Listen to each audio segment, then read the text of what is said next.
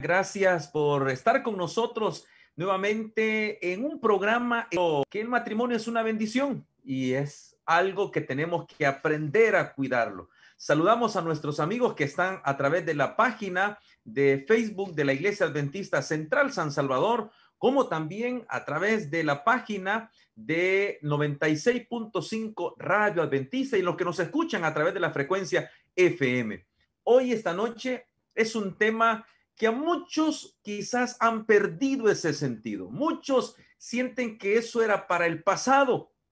Y el tema es, ¿cómo yo no puedo permitir, cómo encender esa llama? Significa que si la enciendo, mantenerla completamente viva. Hay una historia interesante que quiero compartir, que una esposa recordaba el tiempo de noviazgo de que estaba con su esposo y lo que más le gustaba a ella era saber que cuando ella miraba la luna y la luna en su esplendor rodeada con algunas nubes le decía, eh, amor, este, ¿dónde está la luna? Y el, aquel caballero le respondía, la luna eres tú que brilla, mi amor. La esposa recordó eso y la luna estaba maravillosa. Y la esposa le dice, amor, ¿dónde está la luna? Y el esposo le dice, la luna no la ves que la están tapando las nubes, apúrate que va a llover. Esa esposa sintió un gran dolor y dijo, ¿dónde está el príncipe azul que yo me enamoré? ¿Qué piensas tú, amor y amigos queridos, cuando alguien dice, en mi matrimonio la llama del amor se apagó? ¿Por qué esas declaraciones? ¿Por qué crees que a veces las personas dicen esta, esta parte? Yo creo que este es uno de los temas que a mí en lo personal más me gusta porque se toca un aspecto importante que más que todo a las mujeres nos interesa. Digo a las mujeres porque las mujeres creo que somos un poco más románticas que los hombres, pero muchas veces esa pequeña llama de amor se va apagando por la rutina. Se va acabando porque nos aburrimos, caemos en la rutina y en el aburrimiento y dejamos de interesarnos por las necesidades de nuestra pareja. Así que es uno de los temas claves para tener un matrimonio de éxito, porque Jesús mismo enseñó que el amor debe cultivarse y se cultiva con actos de bondad, con actos de amor. Significa que esta parte tenemos que recordar cómo comenzó este momento de poder iniciar una relación con una persona. ¿Cómo inició? Y quisiera que tal vez los caballeros podrían recordar, bueno, a mí me gustaba llevarla a caminar al parque. Y la pregunta es, ¿han pasado 15, 20, 30 años? ¿La está llevando llevar al parque? No, la llevo al mercado, pastor. Eh, ¿Cómo la enamoró? Cuáles eran los elogios que le decía. Qué lindo tus ojos, qué lindo tu cabello, qué lindo tu sonrisa, qué linda tu sonrisa, qué lindo tu pelo, aunque quizás alguno se nos está cayendo y dice, bueno, ya no tengo, pero, pero qué lindo. Son detalles. Nosotros le llamamos a esta parte, son chispitas de fuego que mantienen la llama del amor. Detalles que nos dan a entender el significado, el resultado que tenemos de demostrarlo. Porque no, amor no es aquel que dice, no, y si yo amo a mi esposa, si yo amo a mi esposo, si nos queremos, pero solamente en palabras. El verdadero amor se puede realizar a través de los hechos que podemos tener. Y por eso a muchos dicen, bueno, la Biblia habla acerca de, las bestias, la Biblia habla acerca de destrucción, de pelea, de condenación. Muchos se enfrascan en eso. Pero saben, la Biblia, como dice el significado original, Biblia viene del latín biblos, que es biblioteca. Y significa que en una biblioteca tú encuentras de todo para poder ayudar lo que es en tu vida. La palabra de Dios fue establecida para poder ayudarnos y aún es en este punto la Biblia vuelve a tocar, porque antes que podamos comenzar a leer una parte de, la Biblia, muchos de nosotros respetamos a Dios y creemos, y es muy bueno que respetamos la Biblia. Y aún algunos son muy cuidadosos que no permiten que la Biblia esté tirada, amontonada, que sea colocado otros libros encima. Dice, no, es que hay que respetar, es la palabra de Dios. Ahora te pregunto, tienes toda la razón, esta es la palabra de Dios, pero la persona que tienes a la par, ¿quién es? ¿Acaso no es creación de Dios? ¿No también debemos respetarla o respetarlo y sobre todo poder cuidarlo? Por eso que la Biblia nos recuerda en Cantares capítulo 2, versículo 4, acerca de cómo debe ser el amor, qué cosas debe de tener la relación de matrimonio y aún matrimonio e hijos también. Y qué importante es que esa biblioteca que Dios dejó para nuestra enseñanza también tiene el libro romántico. Y algunos en nuestro tiempo creo que caen en el error en que el romanticismo, ay, eso es, esas cursilerías, dicen algunos, eso se suena como muy a la antigua, pero la Biblia es para siempre. La palabra de Dios dice que permanece para siempre. Por lo tanto, debemos atender los consejos aún para tener un momento especial entre nosotros romántico. Y dice Cantares 2.4, me llevó a la casa del banquete y tendió sobre mí la bandera del amor. ¿Qué significa eso, amor? Que él dedicó un tiempo especial para la esposa. La llevó, dice, a una sala con un banquete, pero no solo le dio lo que su cuerpo, lo que físicamente ella necesitaba para alimentarse, para estar bien, no. También dice que su bandera de amor la tendió sobre ella. Muchas veces caemos en el error de creer que nosotros, algunas personas dicen, no, yo demuestro el amor llevándole a ella lo que necesita. Yo demuestro el amor, bueno, haciendo las tareas de la casa, así le demuestro el amor, pero hay pequeños detalles, como lo dice el sabio Salomón, que son importantes, mis queridos amigos, para que podamos abonar a ese amor. Hay recuerdo que hace unos años atrás, aquí en San Salvador, hay un mercado que se llama el Mercado San Miguelito. Es muy reconocido porque aparte de vender verduras, comida, también vende flores. Y recuerdo que eh, en el mes de febrero, que es, se conoce como el mes del amor, eh, una, eh, iba una pareja y recuerdo muy bien, estaba cerca del estacionamiento, había muchas flores y la esposa le dijo, la, no sé si era la esposa o la compañera de vida, y le dice, ay amor, mira cuántas flores, cómprame. Y el hombre serio le dijo, ¿acaso te has muerto para que te compre flores?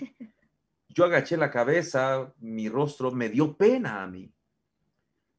Pero es que a veces cuando nosotros nos olvidamos que cuando está el noviazgo, tenemos detalles.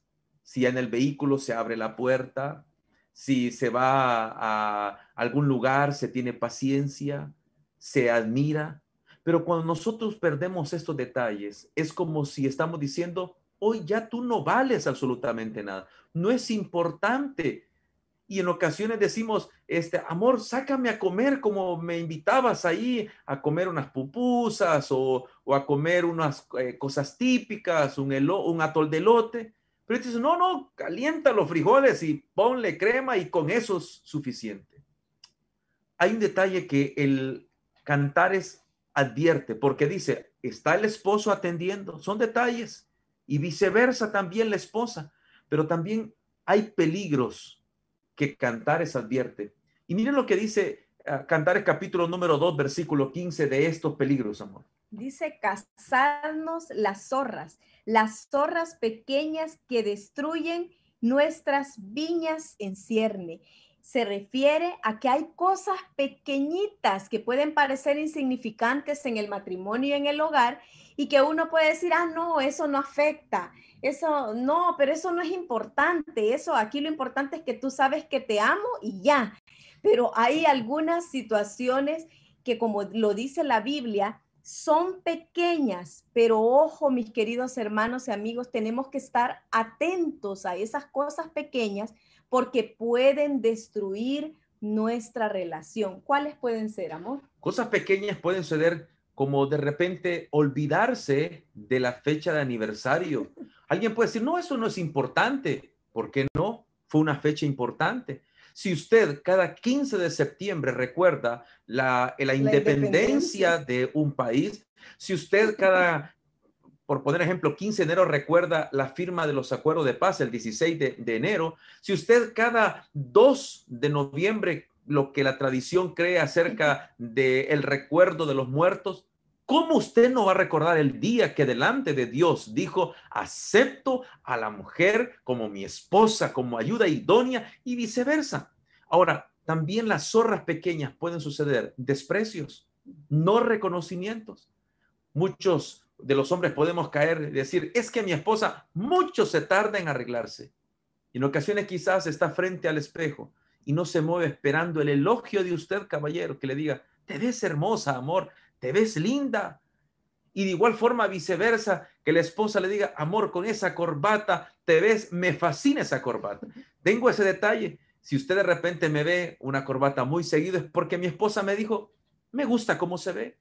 Zorras pequeñas también pueden afectar el matrimonio con situaciones de palabras ofensivas, de desprecios o aún con empujar o despreciar a la pareja. Por eso Cantares dice que casar la zorra, la zorra es pequeña. A veces tú puedes decir, no, esa no va a hacer nada lo que es en mi matrimonio. No va a suceder absolutamente nada. Cuando tú dejas y permites que eso penetre, puede destruir no solamente tu matrimonio, sino también la de tus hijos. Dice el refrán muy famoso, de tal palo, tal astilla. Si el hijo ve que el esposo es cariñoso con la esposa, si es atento, si le admira, si la abraza, si la respeta, si no la ofende, saben que cuando él se case va a tomar el mismo ejemplo, el mismo patrón. Pero si ve que hay un símbolo de desprecio, que no solo de parte del varón, sino también de parte de la mujer, le dice el viejo, el gordo, eh, este, andate por allá, el desprecio, eso va también a acarrear en dentro del hogar. Ahora, nosotros tenemos que ver que Dios nos ha dado la oportunidad del matrimonio y el hogar para ser felices. ¿Y cómo tú puedes hacer felices a tu esposa? ¿Cómo tú lo puedes hacer? ¿Qué cosas tú debes hacer para hacerla feliz a ella? No todas las damas son iguales, tienes que conocerlas, tienes que hablar. ¿Cómo hacer feliz? ¿Qué detalle? No necesito febrero para regalar una rosa, regalar eh, eh, flores. No necesito solamente el día del cumpleaños un regalito. Qué interesante puede decir, aunque tengan hijos, hijos esta tarde, ustedes se quedan en casa y nosotros nos vamos de novios. A veces los hijos cuando de repente ven que el esposo y la esposa se dan un beso dicen, ay no, qué feo, qué pena. Pero síguelo haciendo, no solo por obligación, sino porque tú vas a actuar conforme lo que está en tu, en tu vida, lo que tú puedas percibir. Ahora, Cantares nos da una pauta de cómo yo debo demostrar el cariño. Y mira lo que dice Cantares 7.10. ¿Qué es lo que dice, amor? Yo soy de mi amado, de don Luis Aguillón, y en mí tiene su contentamiento. Y miren qué bonito este texto se refiere a que debemos demostrar el cariño de diferentes maneras, interesándonos por las necesidades del otro. Estemos atentos a las necesidades. Muchas veces eh, ambos trabajamos y los dos llegamos cansados al hogar. Entonces, cuando llegamos, los dos podemos ayudarnos y combinar, ¿verdad? Esa, esa ayuda. Nosotros hacemos algo que, que se ha vuelto ya una, una costumbre y nosotros en la noche nos tomamos un té y lo que hacemos es que bajamos los dos porque nos ayuda para la digestión, un té natural, y bajamos los dos a prepararnos el té y en ese, en ese lapso de, de la preparación del té conversamos. Ahora, muchas veces uno de los dos llega más cansado. En cierta oportunidad me pasó algo que alguien vio en mi hogar cómo yo le estaba sobando los pies a mi esposo. Y entonces me dijo después, cuando ya mi esposo no estaba presente, ¿y por qué haces eso? ¿Por qué le sobas, le tenés que sobar los pies? Él te obliga eso es un acto de humillación. Y entonces le dije yo, no, ese es un acto de amor. Yo lo hago porque sé que él viene cansado y ahora que mi esposo sufrió un pequeñito accidente y se lastimó un pie, pues yo lo sobaba más y lo cuidaba y yo quería, si era posible, hasta bañarlo. Y alguien me dijo, no, eso lo puede hacer solo. Pero hay detalles importantes que marcan la diferencia, mis queridos amigos. Si ellos tienen una necesidad, debemos nosotros interesarnos por cubrirla, porque nosotros, Dios nos creó para que hagamos feliz a la otra persona. Significa que hay que dar sorpresas. ¿Por qué no, caballeros, un día le decimos, amor, siéntese, vamos a hacer, yo le voy a preparar la cena? Y quizás alguien dirá, pero, pero tú eres cocinero. No, pero me quedan muy bien las tortillas, con, huevo, eh, los frijolitos, el casamiento. Me queda muy bien la tortilla con crema. Pero ese momento especial de decirle, mira, yo voy a lavar los trastes. Los regalos deben ser importantes.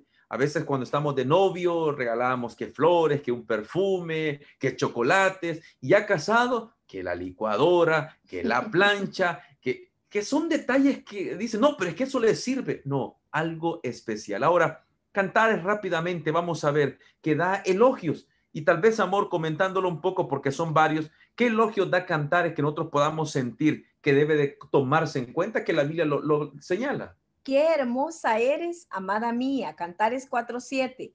No hay defecto en ti. Qué bonito, ¿verdad? Sin defecto.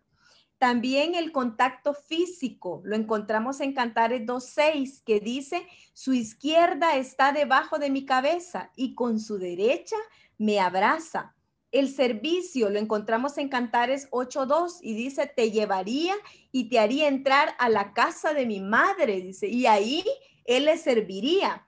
El, la atención, vayamos a las viñas a ver si brotan las vides y allí te daré mis amores. Y finalmente algo que nos gusta a las damas, los regalos. Cantares 8:12 menciona, vayamos a las vides, perdón, mi viña, la mía está delante de mí, que las mil moradas sean para ti. Son regalos, son pautas que podemos ver. Alguien me puede decir, pastor, pero ya eso, ya tengo 30 años, ya nosotros casi somos como amigos. Y una oportunidad alguien me lo dijo, ya nuestra relación es como amigos. Sabes que esta noche yo puedo entender que el amor no es el amor que nos ha vendido la televisión o el que nos vendió el Titanic, que todos dicen, ay, mira Jack, eh, o las películas románticas de Romeo y Julieta. No, el amor está basado en el amor primeramente que Dios nos mostró. Y sabes, vivimos en tiempos muy difíciles en este momento. Tiempos donde la sociedad está, está corrompida, donde el amor de los padres a los hijos se ha perdido y ha aumentado la maldad, las guerras, las enfermedades. Ahora, nosotros podemos saber que esta situación ha hecho que a muchos el amor hacia Dios se apague. Y aquellos que antes creían en la segunda venida, creían que ya estaba pronto a venir y que junto con su familia se preparaban, ahora a través de lo que el mundo les ha presentado, han empezado a apagarse la llama de la fe en el pronto regreso de Cristo Jesús.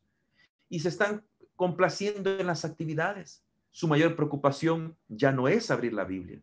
Y quizás a ti te ha pasado que tú dices, bueno, mi mamá me enseñó que venía Jesús, han pasado 30, 20 años, 15 y no ha venido. Ahora todo esto la Biblia lo había declarado tanto en el libro de Mateo capítulo 24 como también en el Evangelio según San Lucas, que los tiempos finales habrían señales, señales de su pronto regreso. Y una de las cosas era que el amor de muchos se iba a apagar. Y cuando estamos hablando del amor, amor a Dios, que es los primeros cuatro mandamientos de la ley de Dios, y los otros seis, que se refiere al amor al prójimo estará pasando hoy? Las noticias que iniciamos este día muy temprano aquí en El Salvador fue cuatro personas asesinadas de una misma familia. Qué impacto tan terrible. Eso es lo que está diciendo que en los últimos tiempos habrá maldad. Pero alguien dirá, pastor, yo no tengo el valor de matar a alguien. Pero a veces no necesitas dispararle o meter un cuchillo para matar a alguien. Con una mirada, con un mal gesto, con una palabra hiriente, tú puedes destruir a tu esposa o a tu esposo o a tus hijos o a un hermano en Cristo o a un amigo. Por eso la palabra del Señor nos advierte cómo nosotros tenemos que anhelar su segunda venida. Por eso la Biblia dice, velad y orad para que no entréis en tentación. Ahora, qué importante es que nosotros nos imaginamos cómo será la segunda venida de Cristo. ¿Qué dice Apocalipsis 1.7? Apocalipsis 1. Todo, ojo le verá. La segunda venida es algo maravilloso, algo que uno debe de anhelar. Hace unos 20 años atrás eh, o 25 años recuerdo, amor, que algunas personas predicaban que Jesús venía en el año 2000.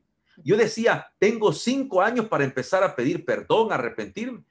Después faltaban cuatro, después faltaban tres. Me afligí cuando faltaba uno y habían cosas que yo no había cambiado. Yo decía, Señor, tú vas a venir y me voy a quedar.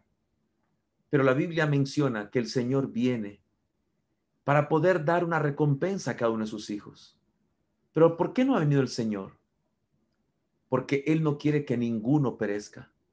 Y sabes, cuando nosotros podemos permitir que Satanás empiece a pagar el amor que tengo hacia Dios, sin darte cuenta está pagando también el amor hacia tu prójimo, hacia tu esposa o esposo y hacia tus hijos. Pero la pregunta es, ¿qué debo de hacer entonces, pastor? Quizás tú dirás, ¿qué debo de hacer para que mi fe no falte? Porque yo amo a mi familia, porque yo amo directamente a Dios, pero no pasó nada. ¿Qué debo de hacer? Mira lo que la Biblia te recomienda. Primeramente en Mateo 25, 13, ¿qué es lo que dice? Velad pues, porque no sabéis el día ni la hora en que el Hijo del Hombre ha de venir. Debemos de estar atentos. Una de las cosas que en el tiempo de la guerra podía darme tranquilidad eran las palabras de mi mamá que decían, duérmete, que yo te cuido. Esta noche el Señor te dice, no tengas temor en este mundo lleno de guerra. Yo te cuido. Y el segundo punto que vemos en Santiago 5.8 que nos debe recordar también acerca qué debo de hacer para que no se apague la llama de la fe de la segunda venida de Cristo Jesús. Tener también vosotros paciencia y afirmad vuestros corazones porque la venida del Señor se acerca. Debemos tener paciencia. Debemos tener esa seguridad que el Señor viene pronto. El Señor está esperando que tú y tu familia no permitan que el enemigo apague esa decisión de acercarse toda la familia a Cristo Jesús. Cuando veo el canto tema, el canto tema dice, ya falta menos que ayer. ¿Pero para qué? ¿Qué estás esperando tú? ¿Estás esperando la segunda venida del Señor? ¿Estás esperando ese momento? ¿O tú dices, pastor, estoy preocupado porque mi familia, mi familia, la he sacado de la iglesia o no le ha acercado a Cristo Jesús, ¿qué puedo hacer? Jesús dice, venid a mí el que está cargado y cansado, que yo lo haré descansar. Quizás tú has perdido el amor hacia Dios y eso ha hecho la consecuencia que has perdido el amor y los detalles para tu pareja. Pero la noticia de hoy, esta noche, para ti, amigo querido, que Dios nunca te ha dejado de amarte. Nunca ha dejado de poder buscarte, de complacerte. Quiero esta noche terminar cuando la palabra del Señor dice en el libro de Apocalipsis capítulo 3 y el versículo número 20.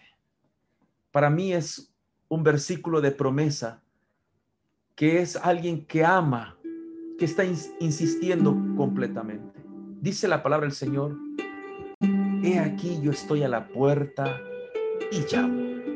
Si alguno oye mi voz y abre la puerta, entrará él cenaré con Él y Él conmigo. ¿Te das cuenta de esta maravillosa invitación? Te está diciendo, mira, no me canso, porque te amo, estoy aquí afuera, estoy esperando que tú me des la oportunidad. Y la promesa está, si tú me dejas entrar en tu hogar, si tú me dejas entrar en tu matrimonio, si tú me permites entrar en tu corazón, si tú me aceptas como tu único salvador, entregas tu vida a mí, si tú me dejas entrar, la promesa es que si tú, Él cena contigo, Él también cenará contigo en el reino de los cielos. Te permitirá que tú vayas con Él al reino de los cielos. Se cuenta la historia de una mujer que le encantaba, le encantaba poder visitar un lugar maravilloso como era un parque con un lago. Cada vez que aquella mujer llegaba, podía contemplar. Pero esta mujer cayó enferma. Y cuando esta mujer cayó enferma, en sus últimos días de esa enfermedad terminal, pidió ser llevada a ese lago. Los médicos decían, no, esa mujer no puede salir. dice, por favor, lleven. nuevamente la llevaron con mucho cuidado. Y la mujer exclamó las siguientes palabras al estar nuevamente en su lugar favorito. Esta es la promesa del Señor, que nos dará un cielo, un pedacito de ese cielo que el Señor promete. Muchos de nosotros decimos que amamos a nuestras familias, pero descuidamos los detalles por cada uno de ellos. Quizás esta noche estoy hablándole a alguien que tuvieron un noviazgo maravilloso, que los primeros años en el matrimonio fueron maravillosos, pero empezaron a caer zorras que empezaron a que tu matrimonio se empezara a arruinar. Quizás estoy hablándole a alguien, una esposa que no confía ya en su esposo, porque cometió un error. Quizás estoy hablándole a un esposo que cree que ya no más puede soportar el carácter de su esposa. Y ambos dicen, se acabó el amor. Quizás tú estás tomando una decisión apresurada. Yo quiero invitarte esta noche a que permitas que Cristo Jesús entre en tu hogar y que tomes si no has tomado la decisión de entregarte a Él. Cuando tú te entregas a Jesús, cuando tú eres bautizado en una iglesia, no significa que eres perfecto, no significa que ya estás listo para, para ir al cielo y por eso te has bautizado. No, tú vienes a Cristo Jesús y te bautizas porque deseas empezar una nueva vida con nuestro Salvador. Cuando tú te casas, tú empiezas una nueva vida, una nueva etapa. Y empieza el momento de conocer a la pareja. Quizás esta noche yo no sé cómo estás en tu corazón. Mi esposa y yo vemos algunos que aparecen a través de la plataforma Zoom. Pero quizás tú estás a través del Facebook o la radio. Y tú dices, pastor, yo necesito al Señor. ¿Qué debo de hacer?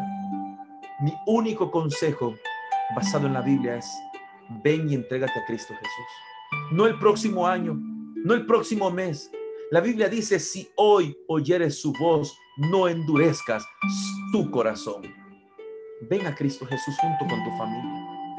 Ven y dile, Señor, no voy a permitir que el enemigo apague la fe que tengo en ti. Deseo prepararme junto con mi familia y esperar la segunda venida de Cristo Jesús. ¿Deseas, deseas eso en este momento?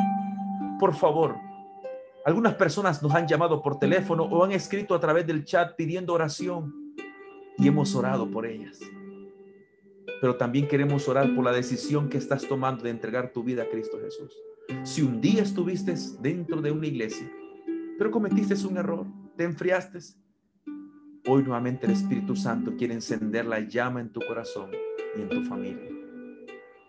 Después del canto tema, vamos a orar. Y yo voy a, pedir a mi esposa que ella va a orar para que el amor entre la pareja y entre los hijos no solo sea de palabras, sino que pueda ser de acción, de hecho, y que podamos cuidar lo que Dios nos dio. Dios te dio a esa esposa, Dios te dio a ese esposo.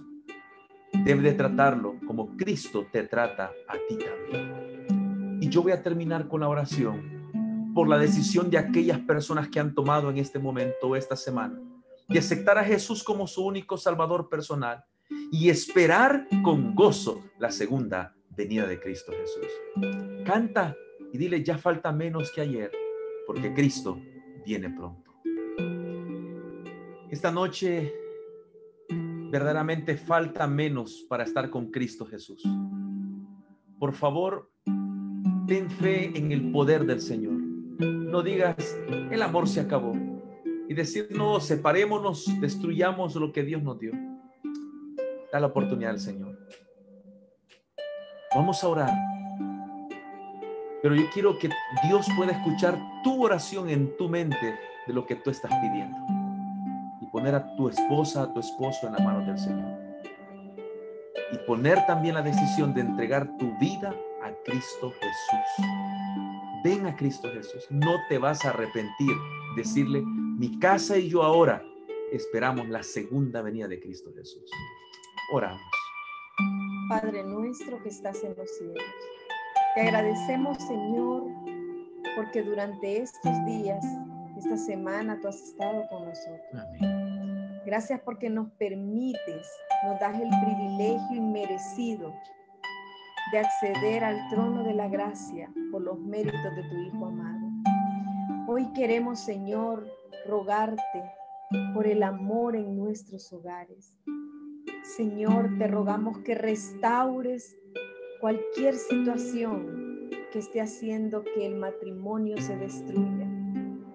Te suplicamos, Señor, que renueves ese amor, porque tu palabra dice que el que no ama no conoce a Dios, porque tu característica principal es el amor y tú te interesas por nuestras necesidades, te interesas por nuestras emociones, por todos los detalles que nos dan felicidad. Y hoy te pedimos que nos des de tu amor, que lo podamos reflejar a nuestra pareja, a nuestros hijos.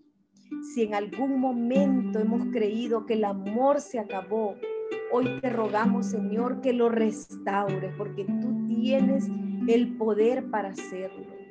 Necesitamos, Señor, que nos des las características del amor. El amor nunca deja de ser, no se envanece, no es egoísta, no es jactancioso, no busca lo suyo. Ayúdanos, Señor, a imitarte cada día y que mostremos el amor a nuestro prójimo, que es nuestra familia más cercana. Por eso, Dios, también te pedimos que tu Espíritu Santo no sea parte de nuestro corazón.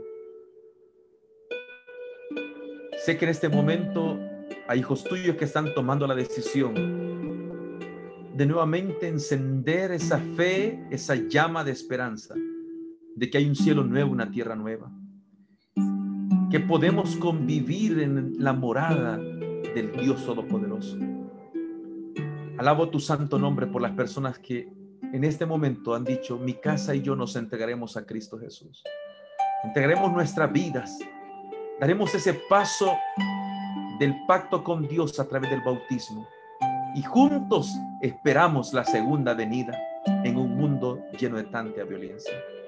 Que nada ni nadie pueda detener esta decisión, Señor. Oro por aquellas personas que su fe se ha debilitado que nuevamente puedan decir, Jehová es mi pastor y nada me faltará. Gracias Señor por la bendición de esta noche. Guárdanos, protégenos. Y si tú vienes pronto, todos juntos podamos decir, este es nuestro Dios, que junto con mi familia le hemos esperado y Él nos salvará. En Cristo Jesús lo pedimos todo. Amén, Señor. Amén, Padre. Amén.